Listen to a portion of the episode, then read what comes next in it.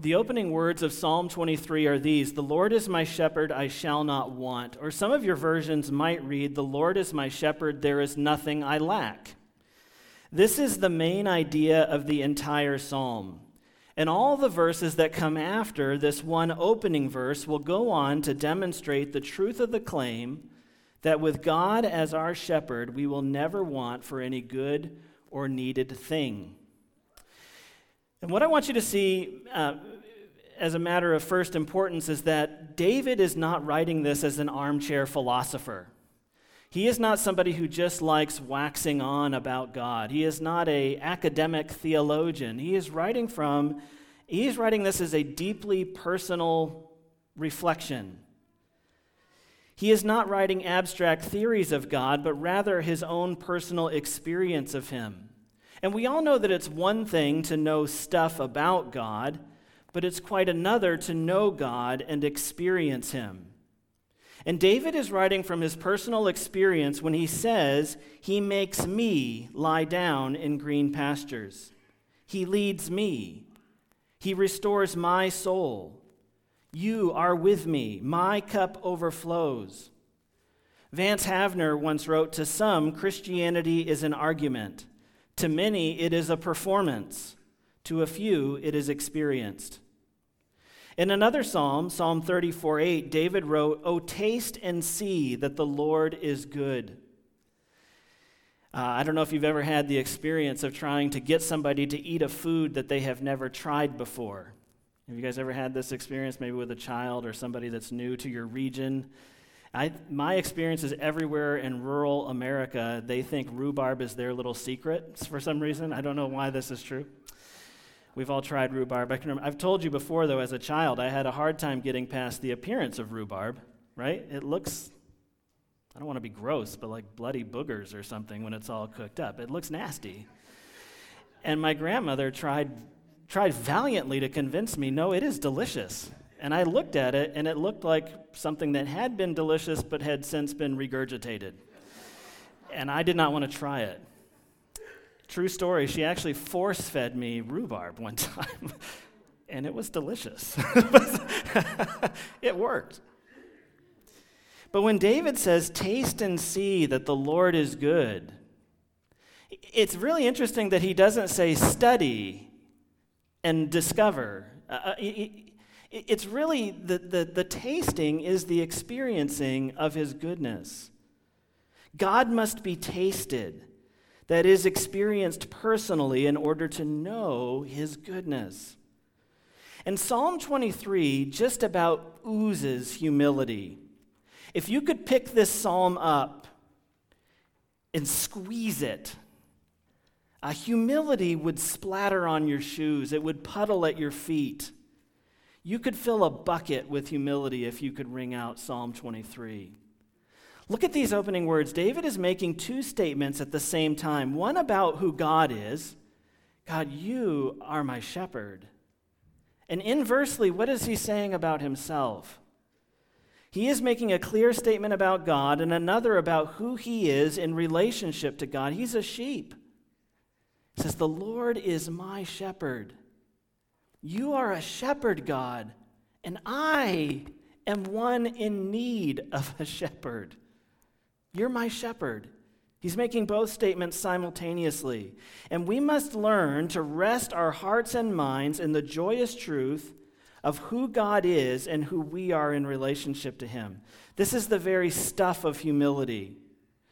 It's a joyful resting in who God is and who we are in relationship to Him.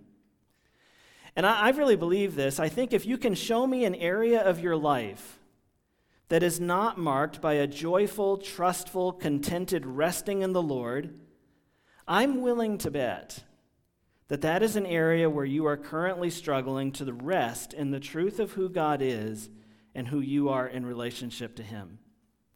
I can illustrate this point in another psalm, Psalm 61, where David shows us how this works. In Psalm 61, he poured out his heart to God. He said, Hear my cry, O God, listen to my prayer. From the end of the earth I call to you when my heart is faint. My heart is faint. You know, in the Bible, faint heartedness Have you ever felt faint hearted over something? A news report, a doctor's visit, a overdraft notice that you were not expecting. Whatever the case was, have you ever felt faint of heart? In the Bible, faint heartedness is often used to describe a sinking heart, a troubled heart, despair, and inner turmoil. It conveys the sense that the bottom is falling out. David's heart is faint, and so he cries to God. And when David is feeling that way, he cries to the Lord in prayer. And what is his request? In Psalm 61 2, it says this Lead me to the rock that is higher than I, for you have been my refuge. The rock that is higher than I. God, you're up there, and I am way, way, way down here. For example, sometimes we don't have enough money and we need money, right? And when that happens, we're tempted to feel faint of heart. And the faint heartedness that we feel in such moments has as its root the, a pride that blind us, blinds us to the shepherd's presence and deceives us into thinking there is no rock higher than me. There is no shepherd, and therefore I must be my own provider God. And that frame of mind will inevitably make us feel despairing and faint of heart. When I was in high school, I got a job working one summer for a man named Jim Graham. Jim owned like a bazillion businesses. I don't know how he did it. He owned a catering business, a party supply store. We'd set up tents. He had a, a car wash operation. He had all these different things he was running at the same time. And the man was just a shell of a human being. He was broken. Uh, he was physically stooped over, very stressed. He snapped at everyone continuously. Uh, when he owned a ServiceMaster chain as well, I should add that. And in, my breaks from college, I would go home and work for him on ServiceMaster crew. And I was uh, just torn apart over a Christmas break to learn that my friend Jim had taken his own life. Uh, and I can just remember thinking, um, my brother quoted this psalm in reflection about Jim Graham as we were mourning. We had all worked for Jim, me and all my brothers. And Jim was a guy who, when he looked around his life, he saw no rock that was taller than he was. If things went bad, he had no shepherd to turn to, it was all on him. And he just cratered within under the weight of it all. When he felt faint of heart, he had no one to cry to. He just broke and caved in internally. So when David, a man who was well accustomed to external pressures, he's a king. He, he, feels all the pressures of Jim Graham plus many, many more, I'm sure. When he feels faint hearted, faint of heart, he cries to the rock that is taller than he is.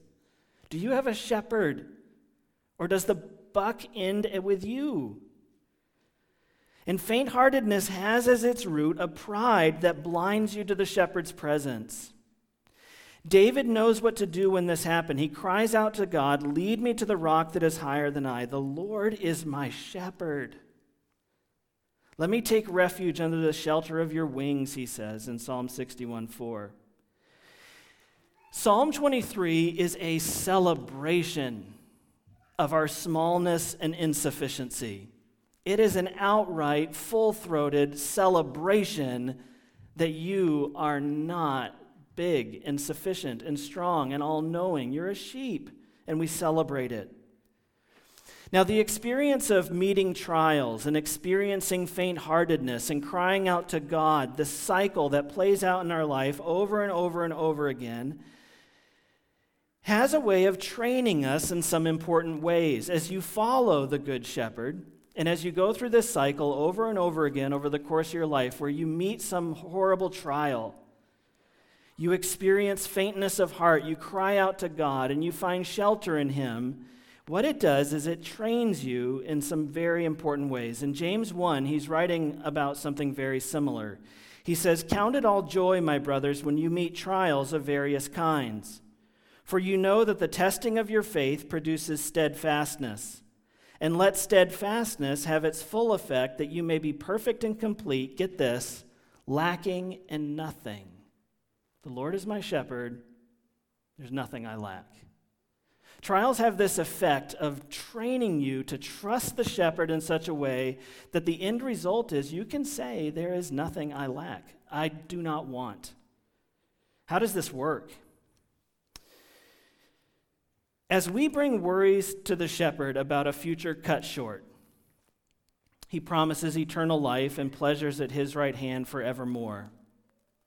When we're wronged, cheated, stolen from, he reminds us that we have a better and a lasting possession in Christ, Hebrews 10:34. And that there is a treasure laid up where rust, moth, and thief can't destroy or plunder, Matthew 6. We bring him our loneliness, and he reminds us that we, he will be with us always, even to the end of the age, Matthew 28. We bring him our wrecked bodies, and he promises that we will be given new ones, and that even this light, momentary affliction is preparing us for the eternal weight of glory. 2 Corinthians 4. We bring him those who have wronged us, and he reminds us that there is a coming day of justice and that vengeance belongs to him. We bring him our anxiety, and he gives us a peace that passes all understanding. We bring to him our lack of resources, and he reminds us of his words in Matthew 6 that if God feeds the birds and clothes the flower, flowers, will he not do the same for his own children? As we are trained through our trials to trust and cling to Christ, remaining steadfast, we are brought to a more perfect maturity where we can say, like the Apostle Paul in Philippians 4, I have learned to be content whatever the circumstances. I know what it is to be in need, and I know what it is to have plenty. I've learned the secret of being content in, in, in any and every situation, whether well fed or hungry, whether living in plenty or in want. I can do all this through him who gives me strength. So, the first thing I want you to see is that you have an incredible shepherd. When we look around, there is a rock that is taller than us. There are wings under which we are encouraged to come take refuge. And if this morning you are feeling faint of heart, I think that God would want you to turn to him as, his, as your shepherd. The second half of this is I shall not want. In Psalm 23, David begins by speaking of pastures, and he ends by stating as a confident expectation that he would dwell in the house of the Lord forever. And in between green pastures and the house of the Lord forever, what does he speak of? Well, he speaks of death. Even though I walk through the valley of the shadow of death, I will fear no evil. The form that Psalm 23 takes is that of an overview of a believer's life, with emphasis on the way that God cares for and provides and guides his people through life and also through death. So, in my thinking, I divide Psalm 23 into two parts. The first half speaks of our great shepherd God who leads us and cares for us in life. David says, He leads me, He makes me lie down in green pastures. Beside still waters, He restores my soul. He leads me into paths of righteousness. He guides me. He comforts me. He defends me. That's your life. That's right now. And the second half of the psalm speaks to me of the same shepherd who leads us and cares for us as we pass through death. There is nothing that I will want in life or in the moment when I come to the end of my life that my shepherd does not prepare and make ready for me. I look to him in trust in the days of my life and when I come to the end of it. He is that great of a shepherd. He brings me through he vindicates me by preparing a table before me in the presence of my enemy. He anoints my head, my cup overflows. Goodness and mercy in a dwelling place forever. The Lord is my shepherd.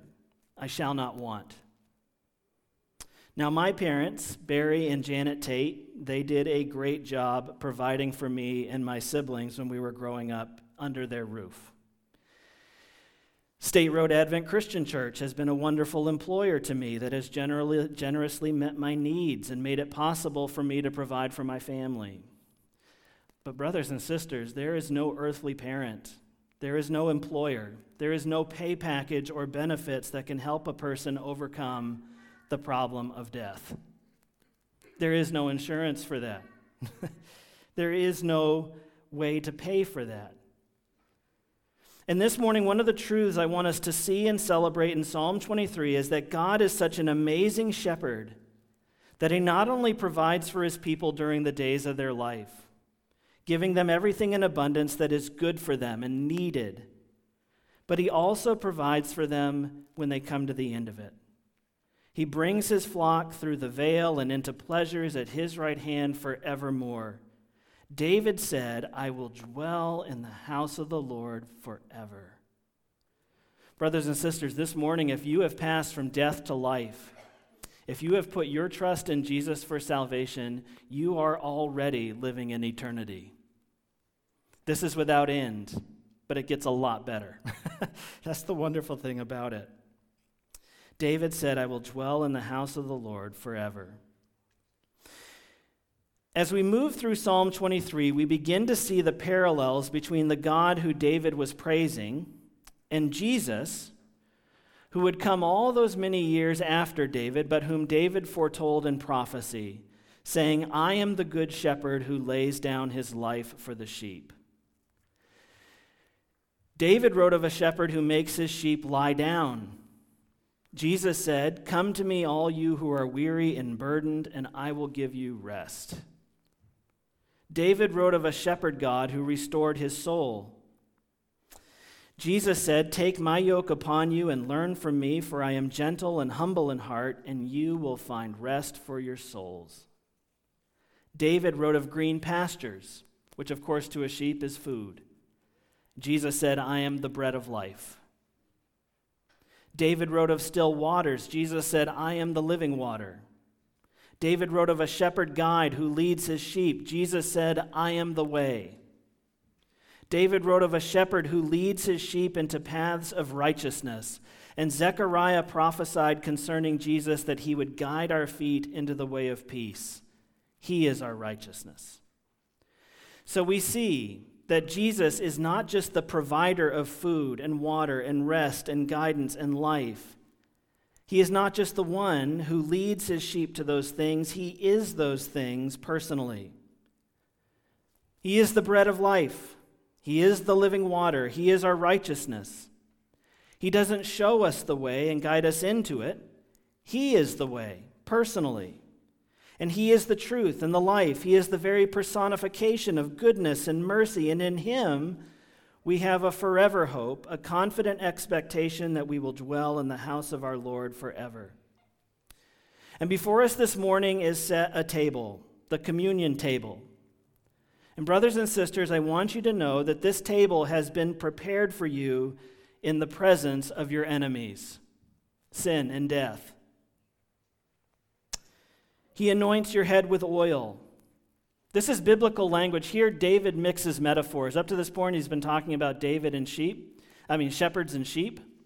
And I'm aware that shepherds did use oil for various functions with their sheep to heal them and things like that. But it seems to me more that he is switching metaphors towards the end of the psalm because he talks about my cup overflowing. Sheep don't drink from cups, right? And here he says, You anoint my head with oil. And this probably has more to do with the Old Testament Jewish practice of oil, anointing somebody's head with oil as a sign of welcome. Remember when Jesus ate at the home of Simon the Pharisee, and he says, You did not anoint my head with oil when I came into your house. Do you remember that story? Uh, here, this is very much the same.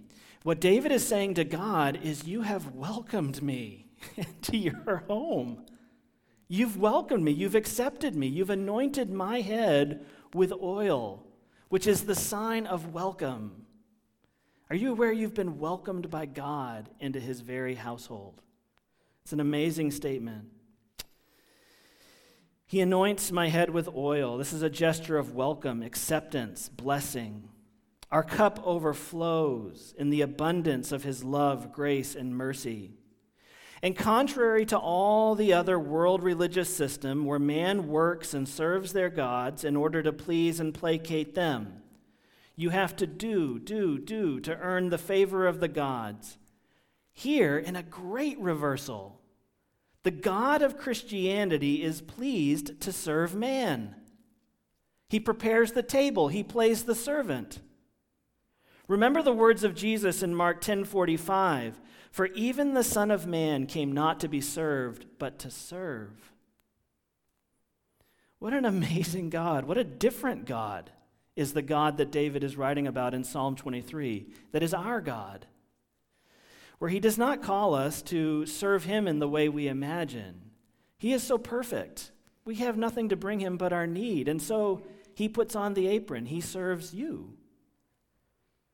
David Wilkerson writes Meanwhile, as God is preparing and serving your feast, he makes your enemies sit on the outer fringe of the scene and watch everything unfold. They see the Lord himself spreading your table with food, escorting you to your seat, and waiting on you. Then they watch as you fill up your, your soul with heaven's delightful fare. I tell you, no demon power, including the devil himself, could ever comprehend this kind of love, mercy, and grace. Wilker, Wilkerson continues What an incredible scene. Can you picture it? Your enemies are in shock. They were sure God was going to strike you down for all your many failures. They were prepared to stand over you, gloating as you fell into destruction. Yet now they have been ordered to watch as you feast on food served by God Himself. They're forced to observe how the Lord serves you, feeds you, and anoints you with the oil of joy and gladness. You are being vindicated. All your hopes backed up with the performance of God when we come to this table. The story of man's fall and God's plan to redeem us are bookended by two invitations to come and eat. Adam and Eve in the garden were told to eat and in eating they were banished. And what you are being invited to right now in this moment, which is prescribed in Scripture, is to come and eat the fruit of a very strange kind of tree. And in doing so, we are being welcomed home. You are being, we are, your head is being anointed and welcome when you come to this table that has been prepared for you in the presence of your enemies. The broken bread is a symbol of the broken body of Jesus, which was nailed to the cross. I don't know if everyone listening to this understands the gospel this morning, so permit me this really brief aside to just explain what we're talking about. The hope of the Christian, when we come before God, we can never say to him, I'm a good person and I get to come into heaven because that's true. If you've ever looked at church folk and wondered if they think that they are better than you, we are not. I, Josh Tate, am not a good man. I am a sinner. I am desperately wicked. Just ask Sarah Tate. it's true. I'm a sinner. I have nothing to brag about. The only thing I can boast about is what my Jesus did for me. I am not good. That is not the basis of my hope. The basis of my hope is that Jesus was perfect. Perfect. He never sinned. God does not grade on a scale. Don't get me wrong, I think some people are objectively, morally better than others. I think that's true. I think some people commit fewer sins than other people. They lead a more decent, wholesome life. I think that exists. But at the end of the day, isn't that like comparing the floor of a dumpster to the seat of a toilet? One may be objectively cleaner, but you're not eating off of either. And the truth is, we are all sinners. All have sinned and fallen short of the glory of God. We've all fallen short. The standard for entry into heaven is perfection. Perfection, not pretty good. And it says that in Romans 6:23 the wages of sin is death, but the free gift of God is eternal life in Christ Jesus our Lord. It's a free gift. I've talked about it many times from up here, but of course the difference between a wage and a gift, a wage is something you earn. The wages of sin is death. We've earned that. But God wants to give you a free gift which is not rooted in your merit. You didn't deserve it. He's not offering the gift because you in some way leveraged him into it through your resume of good works. It's a gift. He gives it because of who He is, not who you are. He makes this very clear in Romans 5 8, by the way, when he says that, but God demonstrates His love for us in that while we were yet sinners, Christ died for us. He didn't die for you because you were good, but because specifically you were bad. That's why you needed it. Romans 10:9, Romans 10:13 says everyone who calls on the name of the Lord will be saved. In other words, if you call on him believing rightly in who he is, you'll be saved. And then the wonderful truth is that nothing can then separate you from the love of God that is in Christ Jesus our Lord. That's the gospel truth. So when we come to this table, what are we celebrating? We are celebrating a God, our shepherd God who has provided all our needs. We look to him in trust in this life as we stumble our way home, and we look to him in trust as we come to the end of this life, as we enter into our rest, awaiting the day of Jesus' return.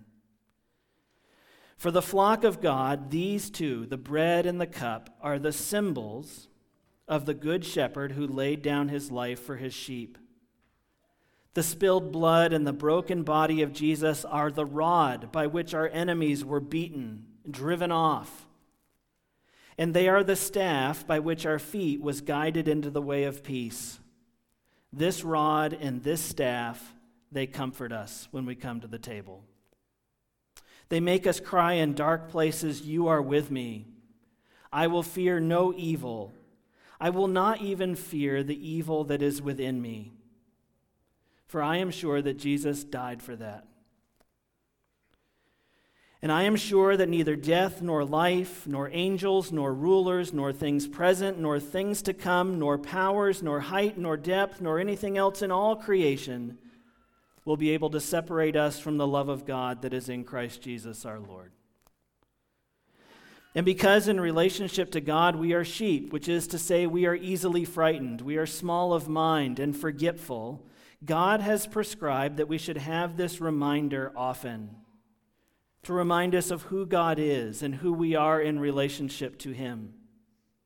We are sheep in the care of the Good Shepherd who never sleeps, who never fails, never loses a single one. He personally is our food. He is our drink. He is our rest and our guide. He is our righteousness. He is our peace. He is our protector, our provider, our life, and our forever hope.